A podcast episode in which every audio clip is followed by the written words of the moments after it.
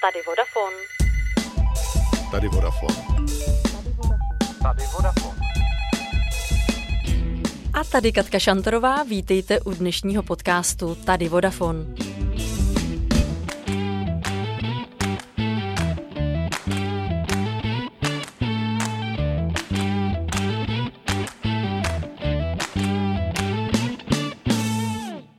Život bez mobilu nebo počítače si v dnešní době už umí představit jen málo kdo.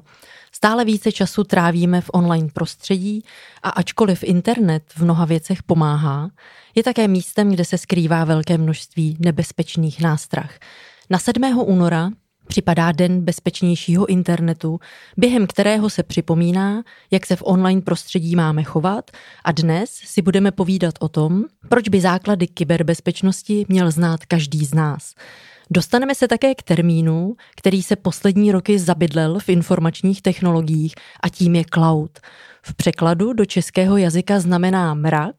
A co tedy ten mrak přesně je a jak se dá využít nejen v podnikání, mi v dnešní epizodě poví Krištof Zbytovský, který má cloudová řešení pro firmy ve Vodafonu pod palcem. Ahoj Krištofe, vítám tě v našem podcastu.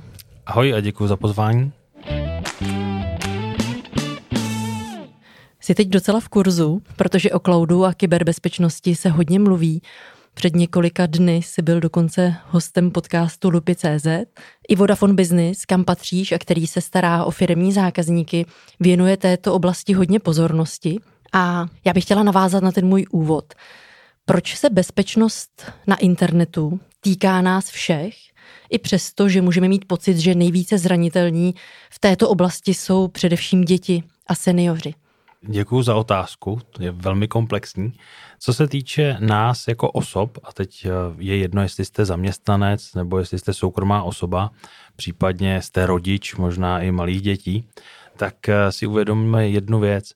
Když půjdete venku po ulici a někdo se vás zeptá, jak se jmenujete a kde bydlíte, tak je velká, a řekl bych i vysoká pravděpodobnost, že na ně budete koukat a říkat si, pane bože, proč se mě na to ptáte. Ale když jste na sociálních sítích, když si píšete e-maily, tak vám nepřijde často ani divné, že někdo se vás zeptá, je, čau, odkud jsi? A vy řeknete, jo, jasně, já jsem odsud a odsud. A on řekne, je, tam to znám, nejseš náhodou. Ale přitom tady to chování může být pro vás eh, velmi nebezpečné. Uvědomme si, že to, že vy řeknete příklad jsem z Prahy a on řekne, je super, Prahu znám. A odkud jsi z Prahy? A vy řeknete třeba jsem ze Žižkova. A on řekne super, Žižkov znám. Ale mezi tím si může otevřít krásně Google mapy, to jistě znáte.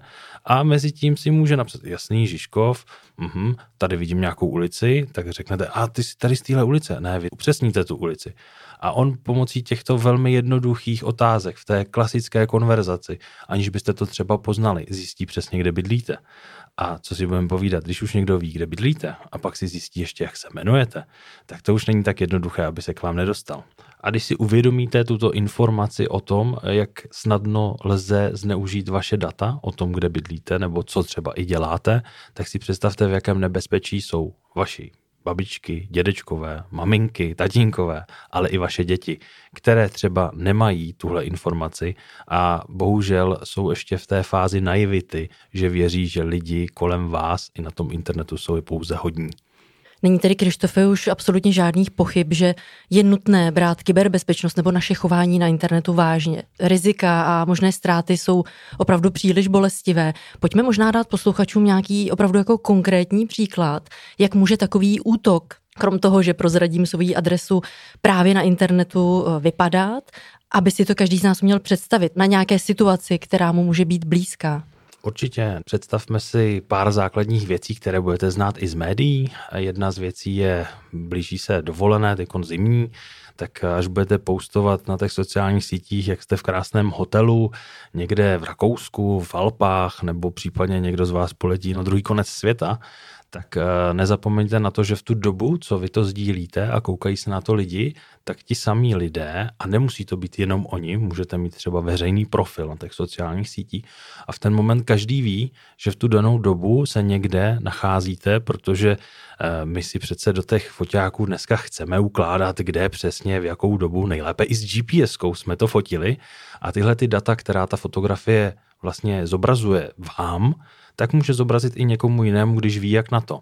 To znamená, že vy pokud jste mimo domov a sdílíte tuto informaci, tak on ví, že evidentně teď nebudete doma a pokud se podívá, že ví o vás právě, že bydlíte na tom Žižkově, jak jsme si říkali, ale zrovna jste třeba v Rakousku, tak ví, že má minimálně pět hodin na to, aby vás navštívil. To je jedna z možností. Ale řekněme to jinak, to zabezpečení v rámci těch útoků je mnohem sofistikovanější. Uvědomme si, že to, že vás někdo přijde fyzicky vykrást, ano, děje se to, ale je to jenom minimum těch případů. Nejčastější věci, které se vám stávají, je, že vám někdo vykrade platební kartu, účet, případně zneužije vaše mobilní telefonní číslo, pomocí SMS zprávy vám hackne telefon a vy vlastně najednou dostanete od nějakého poskytovatele, jako je třeba o Vodafone, eh, telekomunikační fakturu, která bude stát nevím, 100 tisíc. Viděl jsem fakturaci za 300 tisíc a ten člověk vůbec nevěděl, že jeho telefonní číslo je zneužito. Takže na to všechno si musíte dávat pozor a není to jednoduché. Ten svět se mění a bohužel i my se musíme měnit. Pojďme, Krištofe, říct, jaké jsou tedy nejčastější typy kybernetických útoků. A možná pojďme vysvětlit i konkrétní pojmy. Hmm. I na mě vypadává spousta cizích slov typu malware, ransomware. Eh, Děkuji za přípravu z tvé strany, protože to jsou jedny z nejčastějších vlastně problémů, s kterými se můžeme potkat. Uh, ransomware je vir, nazveme to vir, stejně jako jste zažili před eh, několika měsíci nebo rok zpátky covid, což je taky vlastně vir, akorát v jiné formě, tak v tom cyberprostoru vlastně vir typu ransomware vám přijde nejčastěji je šířen e-mailem, je to z nějakých 91% všech vlastně hrozeb vám přichází e-mailem, ten e-mail obsahuje nějakou přílohu, vy si tu přílohu stáhnete nebo se na ní podíváte a v ten moment ten vir se vlastně dostane do vašeho počítače. Jeho úkolem není nic jiného, než vytěžit vaše data a buď je vytěžit a poslat, a nebo, a to je to nejčastější, zablokovat vlastně přístup ke všemu, co máte v počítači. Pak se vám objeví taková hezká hláška, kde vám to napíše zaplať, nebo jsou tvá data ztracena. Chápu to dobře, Krištofe, že mám ve svém počítači třeba všechny vzpomínky, všechny fotky a najednou k ním nemám přístup? Je to přesně tak. A dokonce, pokud máte eh, standardním způsobem další přidaný disk do vašeho počítače, takzvaně namapovaný i vzdálený disk, tak ten ransomware se dokáže i dostat vlastně k těm fotkám, které třeba máte někde na tom domácím úložišti, které doma skladujete právě pro případ, že by ten počítač odešel, tak i tam se může dostat a v ten moment si představte, že ztratíte opravdu všechny data tím, že digitální fotografie dneska s námi už je přes 20 let, takže 20 let zpátky vlastně všechno, co vyfotíte. Jak se v takové situaci mám zachovat, když mi přijde tato výhruška zaplať, jinak už se nedostaneš ke svým fotografiím? Máte dvě možnosti. Buď zaplatíte, a nebo se smíříte s tím, že ty data nemáte. Bohužel uh, ta následná péče je drahá. Je jedno, jestli zaplatíte nebo jestli to předáte někomu, nějaké specializované společnosti, aby vám uh, vlastně ty data zpátky vrátila, tak jako tak to bude velký finanční náklad a osobně si myslím, že jednotlivci nebo soukromé osobě se to nevyplatí, protože ta obnova dat může být jako v hodnotách desítek tisíc korun. To znamená, jediná a nejlepší cesta je neotvírat e-mail od neznámého člověka. Ano, berme to ale tak, že spíš buďme pozorní, co nám chodí, protože i vy tady ve Vodafonu, stejně jako já, se můžete setkat občas s e-maily, které vypadají, že nám je poslala naše grupa, třeba matka z Velké Británie, vypadá to úplně přesně tam takové to zavináč vodafone.com, ale není tam Vodafone, ale je tam třeba jenom Vodafone bez toho E, nebo tam chybí někde nějaký písmenko, aby to jen tak vypadalo, nebo místo Očka je nula. A pokud vy si toho nevšimnete, protože, co si budeme povídat, každý z nás má spoustu práce, tak v ten moment se můžete stát vlastně tím cílem. A na to všechno existují ale ochrany, které můžete používat a zde u toho platí vždycky, že ta ochrana, kterou uděláte předtím, je levnější v celku než ten následné řešení. Krištofe, a tak nám tedy poraď, jakou tu ochranu si mám pořídit, anebo hmm. jakou ochranu si může pořídit třeba moje maminka, anebo třeba naše firmy, které jsou u Vodafonu, hmm. aby byly v bezpečí. Je to poměrně jednoduché na všechny věci a jedno ten ransomware, co jsme probrali, malware, nebo ten phishing, což je vlastně těžení těch informací, zase, že vám někdo něco pošle a vy na to kliknete a oni vám eh, vyberou třeba účet. Tohle to jsou věci, kterým se můžete jednoduše chránit řekněme, ta bezplatná varianta, budu opatrný, opravdu budu si dávat pozor, jak, z jakého mi to přišlo mailu, co po mně chtějí.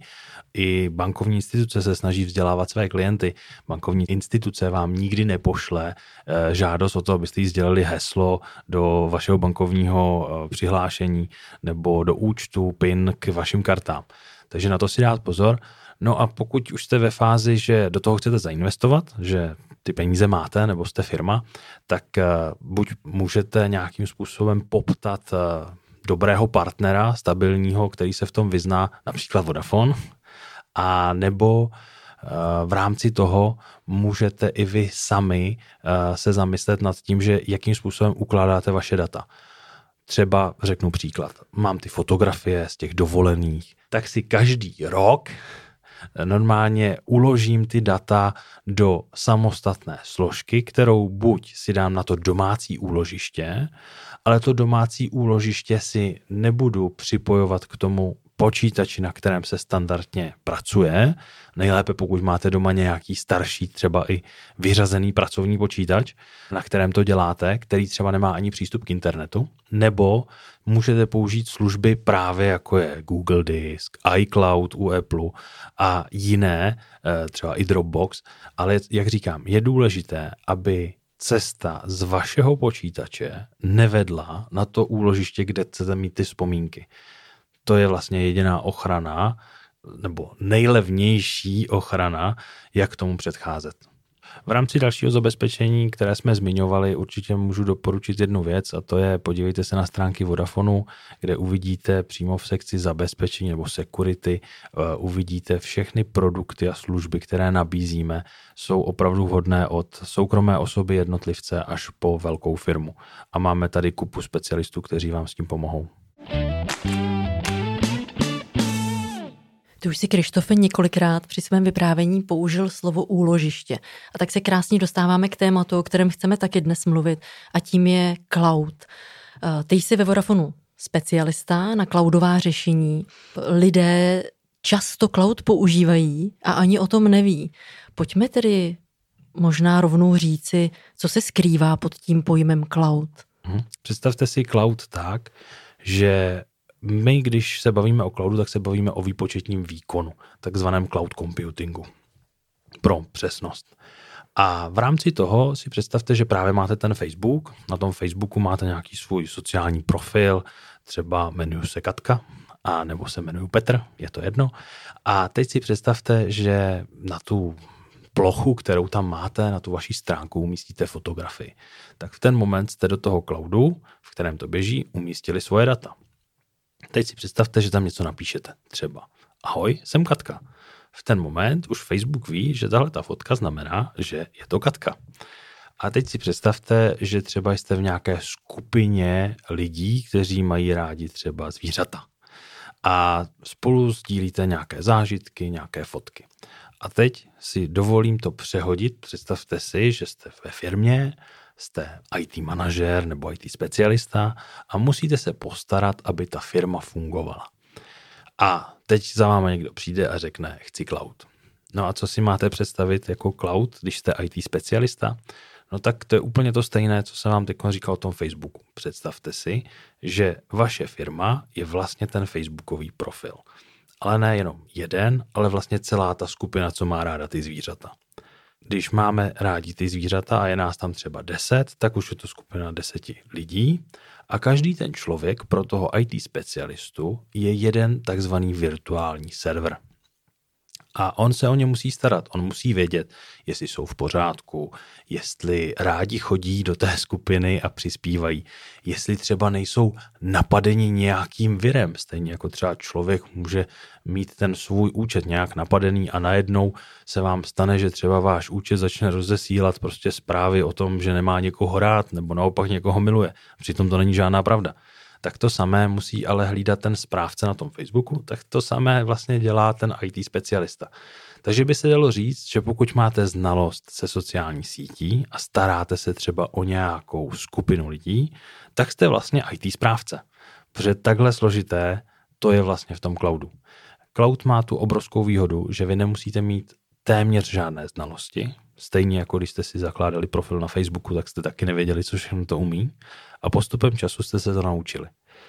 Protože to tam všechno máte napsané. Stačí si to přečíst. A pokud hledáte dobrou společnost na ty cloudové služby, tak je určitě dobré se zamyslet nad tím, jak jednoduchá je zpráva toho řešení. Proto je vlastně Facebook tak úspěšný. Krištofe, rozumím tomu, co mi říkáš. Děkuji za vyčerpávající odpověď. Ještě jednou to zkusím zjednodušit. Někde mám uloženo 10 000 fotek a x dokumentů v cloudu ale kde tedy přesně jsou?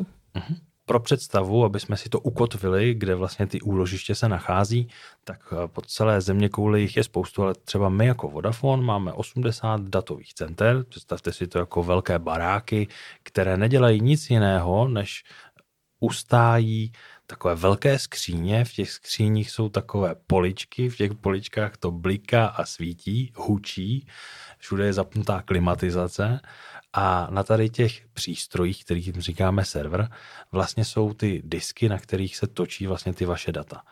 A teď, když si uvědomíme jednu věc, tak vy pokud používáte jakoukoliv cloudovou službu, co jsme zmiňovali, tak se vám klidně může stát, že jedna z těch deseti tisíc fotek je v Německu, jedna je v Jirsku, jedna je třeba v Americe a je to prostě takhle poskládané, protože vlastně ten cloud dělá to, že vezme všechny ty datové centra dohromady a udělá z nich ten virtuální prostor, do kterého vy přistupujete. To znamená, ten fyzický hardware je různě po světě, ale to vaše řešení je vlastně v tom mraku, protože ono sice fyzicky někde leží, ale my často nevíme kde. Umím si představit, že nejčastějším klientem jsou třeba e-shopy, které nabízejí různé produkty. Řekni mi důvod, proč bych neměla mít ve své firmě svoji serverovnu, svůj hardware, ale měla bych si ho dát třeba k Vodafonu. Mm-hmm.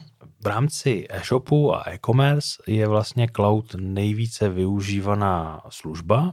Je to z toho důvodu, že vy potřebujete mít jistotu, že váš e-shop je dostupný pro všechny vaše klienty 24 hodin denně, 7 dní v týdnu a chcete mít jistotu, že kdyby se cokoliv pokazilo na té hardwareové úrovni, takže vždycky dojde k opravě nebo přeložení. Prostě vy jste pořád online, vaši zákazníci pořád můžou klikat na ty objednávky a často se dneska setkáváme s tím, že klienti jsou náročnější, náročnější na ten e-shop a vlastně pokud kliknou a hned nenaskočí kupuju nebo košíček nebo něco a je tam prodleva v tom objednávání, tak jsou ochotní i odejít a ten e-shop ty peníze nezíská.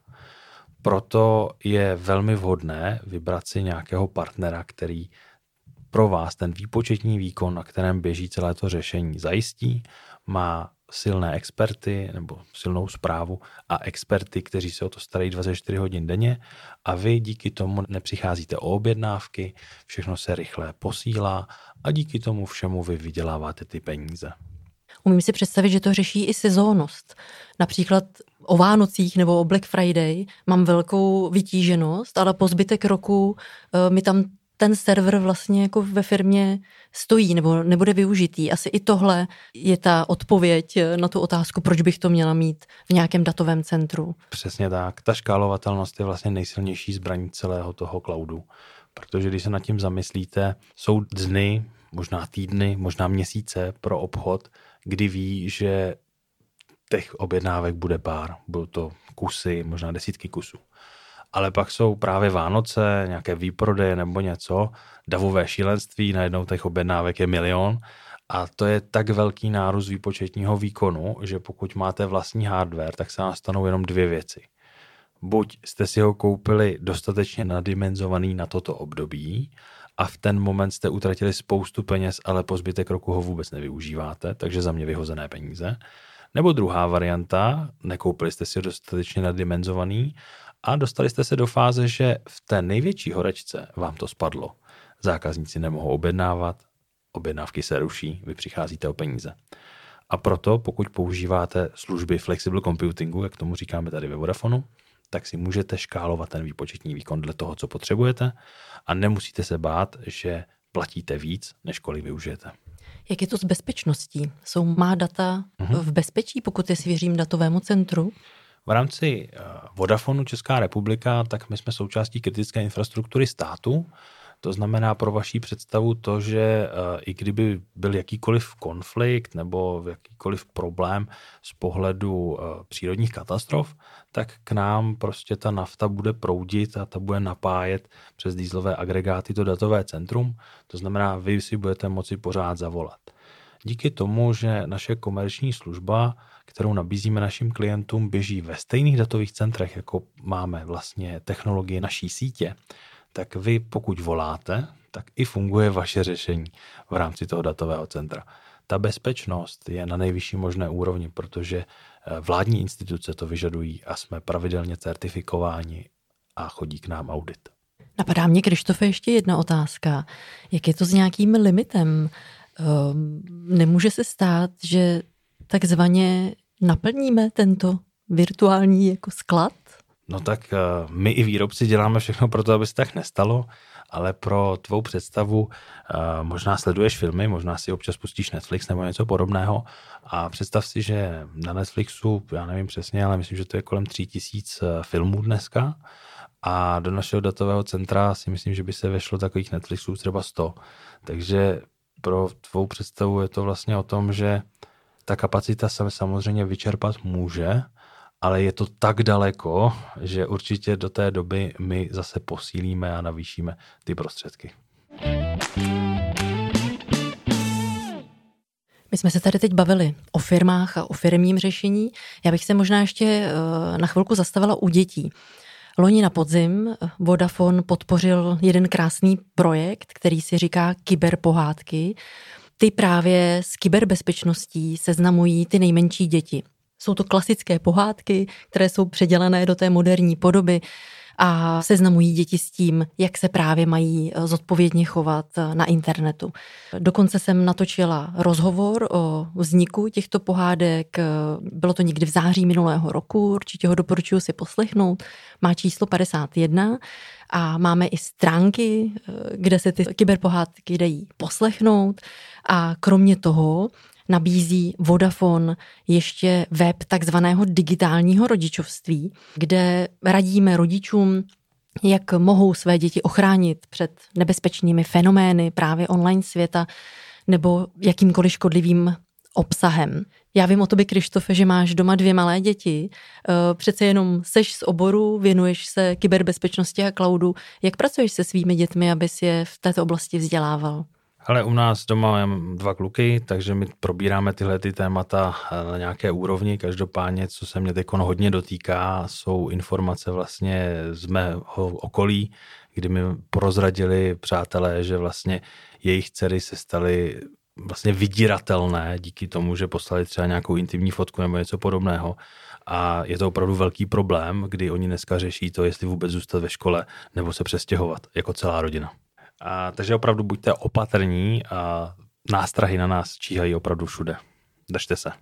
Zkrátka, aby byl internet dobrým sluhou a ne zlým pánem, může ovlivnit každý z nás. Je nepotřeba se opravdu chovat obezřetně a uvědomit si, že i v tom virtuálním prostředí se každý musí chovat stejně jako v reálném světě. Také nikomu nedáte bezmyšlenkovitě klíče od svého bytu. Krištofe, já myslím, že to pro dnešní den bylo opravdu vyčerpávající. Děkuji, že jsi si o tom eh, se mnou popovídal. Já ještě na konci svých podcastů pokládám svým hostům takových pět svížných rychlých otázek. A první otázka na tebe. Čím ses naposledy potěšil? Pořídil jsem si uh, novou knížku o míchání barev. Jaký název bys dal aktuální kapitole svého života? Rozvoj. Pokud bys mohl mít jednu super schopnost, jaká by to byla? To je dobrá otázka. jako super schopnost asi by se mi nejvíc líbilo být neomezeně bohatý. Existuje nějaké dobrodružství, které si někomu opravdu záviděl? Já každý den slýchám spoustu příběhů lidí kolem sebe a musím říct, že každý z nás žije neuvěřitelný život a já jsem vděčný za to, že žiju ten svůj, takže nikomu nezávidím. Kde nacházíš klid? Doma. U své rodiny. Krištofe, já moc děkuji, že jsi s námi udělal čas. Přeju ti krásný den a všem ostatním díky, že jste poslouchali a budu se těšit zase příště. Já děkuji, mějte se hezky.